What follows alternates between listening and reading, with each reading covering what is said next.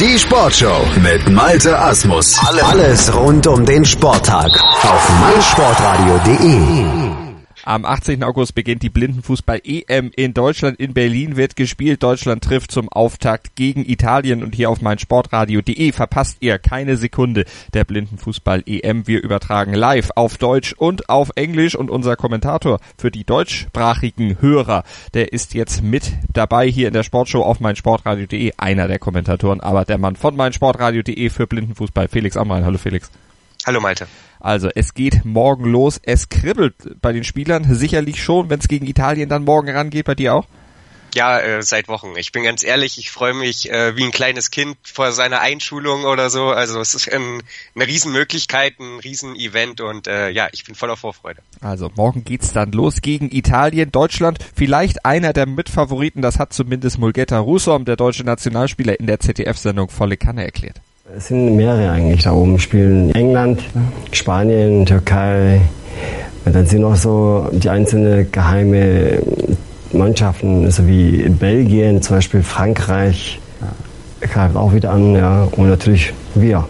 Felix, Deutschland ein Geheimtipp oder doch einer schon der größeren Favoriten? Ich glaube, es ist kein so richtiger Geheimtipp. Deutschland ähm, hat sich auch sehr offen geäußert, ähm, dass man das Halbfinale erreichen möchte auch einfach vor dem Hintergrund, dass man damit auf jeden Fall qualifiziert ist für die WM, die nächstes Jahr dann in Spanien stattfinden wird.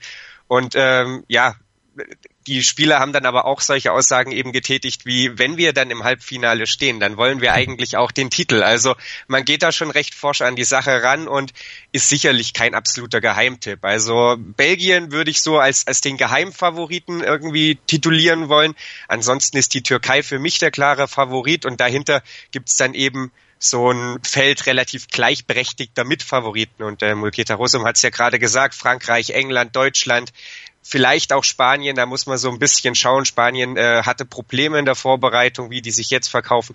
Also das ist ein relativ breiter Favoritenkreis ähm, vor dem Hintergrund, dass wir ja zehn Mannschaften haben sind sechs bestimmt potenzielle Titelkandidaten. Insofern ähm, wäre es jetzt nicht so super überraschend, wenn Deutschland den Titel holt. Es kann aber eben auch ganz, ganz schnell gehen, dass man am Ende nur um Platz fünf spielt.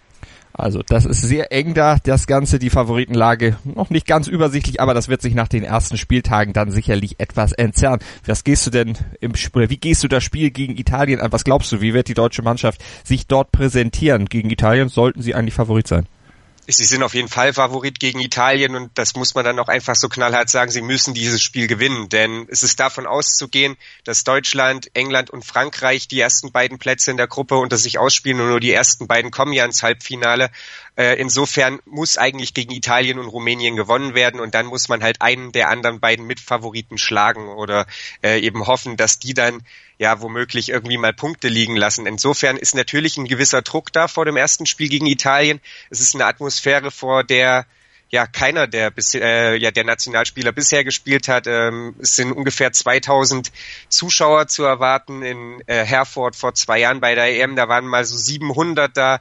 Es waren auch schon mal ja 1000 Zuschauer ja äh, bei bei anderen Turnieren, aber 2000 ist dann eben doch noch mal was anderes, zumal es ja vorm Heimpublikum ist und sie sicherlich auch irgendwie eine gewisse Euphorie entfachen wollen, die sie dann vielleicht durch das Turnier tragen kann. Nichtsdestotrotz werden sie versuchen, das Spiel zu machen. Italien ist im Blinden Fußball nicht so viel anders als im sehenden Fußball. Sie haben keine, ja, alles überragenden Offensivkünstler, aber sie wissen, wie man ganz gut verteidigt. Und deswegen ähm, wird Deutschland, denke ich, Geduld brauchen. Äh, ein schnelles Tor würde natürlich helfen.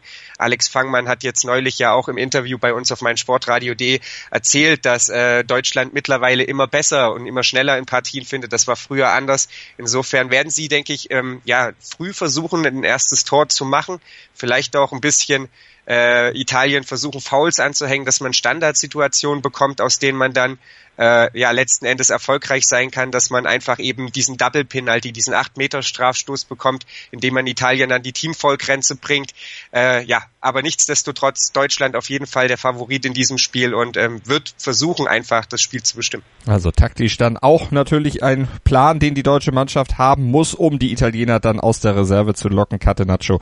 Also auch im Blindenfußball sind wir gespannt, freuen wir uns natürlich morgen dann schon drauf, hier auf meinsportradio.de zuzuhören. 19.25 Uhr geht es los mit Deutschland gegen Italien und dann stehen ja auch noch weitere Spiele der deutschen Mannschaft in den nächsten Tagen an in der Gruppe mit Deutschland. Das habt ihr vielleicht auch schon in unserer Blindenfußball-EM-Vorschau gehört, wo Alex Wannmann und äh, Felix Amrain die beiden Gruppen ganz ausführlich auseinandernehmen. Rumänien, England und Frankreich die weiteren Gegner der deutschen Mannschaft nach dem Spiel gegen Italien. Und das Ziel Halbfinale, das sollte doch eingetütet werden. Wie hat sich die deutsche Mannschaft jetzt in den letzten Tagen vorbereitet?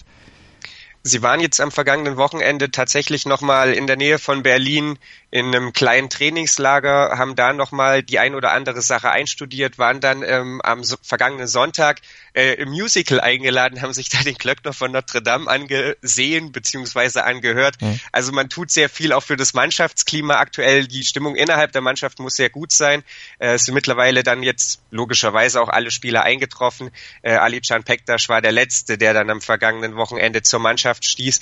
Ähm, ja, die Vorbereitung dauert ja jetzt schon ein bisschen länger. Die komplette Bundesliga-Saison ist ja im Prinzip auf dieses Kernevent zurechtgeschnitten worden. Insofern hatten sie jetzt schon relativ viel Zeit, um sich vorzubereiten, um ja miteinander äh, zu spielen, sich miteinander äh, ja an Abläufe zu gewöhnen. Und wie gesagt, jetzt am vergangenen Wochenende, da gab es nochmal den Feinschliff. Sie hatten jetzt pro Tag immer noch zwei Trainingseinheiten. Also sie sollten eigentlich optimal vorbereitet sein. Es ist das erste Mal, dass ein Athletiktrainer dabei ist. Also man hat eigentlich von deutscher Seite, was die Vorbereitung angeht, alles dafür getan, dass es ein ja kleines Sommermärchen werden kann. Mhm. Ob es dann so kommt, das liegt dann letztendlich äh, ja ein Stück weit natürlich an den Gegnern, aber vor allen Dingen natürlich an den Spielern. Spricht aber auch dann für eine wirklich professionelle Vorbereitung, die mittlerweile dann auch im Blindenfußball Einzug gehalten hat. Äh, wird das auch für die nächsten Turniere dann so angegangen oder ist das jetzt nur exklusiv für die Heim-EM? Ja, ist ein bisschen schwierig, glaube ich. Ähm, die Geschichte einfach jetzt auf andere Turniere dann umzumünzen, weil man nicht jeden, nicht für jedes Turnier wird man die, die Liga so zurechtbiegen können, wie man das mhm. diese Saison getan hat. Mit dem aktuellen Ligaformat sind weder ja, Spieler noch Trainer noch auch wir als Kommentatoren oder Spielbeschreiber wirklich zufrieden. Insofern wird man das nicht immer so zurechtbiegen können. Auf der anderen Seite, äh, wenn sie natürlich das Ding gewinnen, dann äh, wird es schwierig sein äh, zu sagen, okay, wir, wir müssen hier irgendwie was anders machen, wir müssen weniger Vorbereitung äh, investieren. Äh, da muss man sicherlich so ein bisschen abwarten. Das hängt wahrscheinlich dann auch ein Stück weit davon ab, wo eben die nächsten großen Ereignisse stattfinden. Ich hatte es angesprochen, die nächste WM ist jetzt erstmal in Spanien. Da könnte man das vielleicht in einem gewissen Maße noch so durchziehen, wenn es allerdings eben wie die vorangegangene äh, WM, an der Deutschland teilnahm, also die vorletzte eigentlich, in Japan wäre, wird das natürlich schon schwieriger, wenn man da erst um den halben Globus fliegen muss. Also ähm, ja, muss man, glaube ich, ein bisschen abwarten. Ist natürlich alles auch eine Finanzierungsfrage. Der Blindenfußball ist nicht gerade auf äh, ja, Rosen gebettet, was das Geld angeht. Das musste England nicht zuletzt erfahren, als sie damals im ja, Halbfinale bei den Paralympics in London gescheitert sind und dann da ordentlich der Rotstift angesetzt wurde, weil sie eben nicht Gold gewonnen haben. Mhm. Insofern, äh, ja, hängt natürlich viel auch immer ähm, vom Wohl und Wehe der Geldgeber ab. Also eine schwierige Geschichte, aber die könnte dann natürlich etwas entzerrt werden, wenn Deutschland sich den Titel holt in Berlin, die Heim-EM gewinnt. Ab morgen könnt ihr den Weg der deutschen Mannschaft durch die Heim-EM verfolgen. Hier auf meinsportradio.de vom 18. August bis zum 26. August sind wir live dabei bei allen Spielen Spielen in Deutsch und auf Englisch. Also auch wenn ihr englischsprachig seid, verpasst ihr von der Blindenfußball-EM nichts auf meinsportradio.de. Seid ihr an der richtigen Stelle bei uns im Livestream oder auch mit unserer Mobil-App ganz bequem von unterwegs. Ihr seid immer hautnah dran und hier in der Sportshow, da hört ihr natürlich dann auch die Zusammenfassung und die Kommentare und Analysen von unserem Kollegen Felix Amrein von vor Ort. Felix, vielen Dank. The Sound of Football.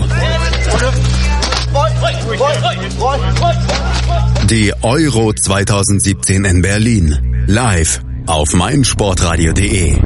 Vom 18. bis 26. August spielen 10 Teams um den Europameisterschaftstitel im Blindenfußball. meinsportradio.de überträgt alle Partien live. Sei dabei und schalte ein. Im Web und in der App.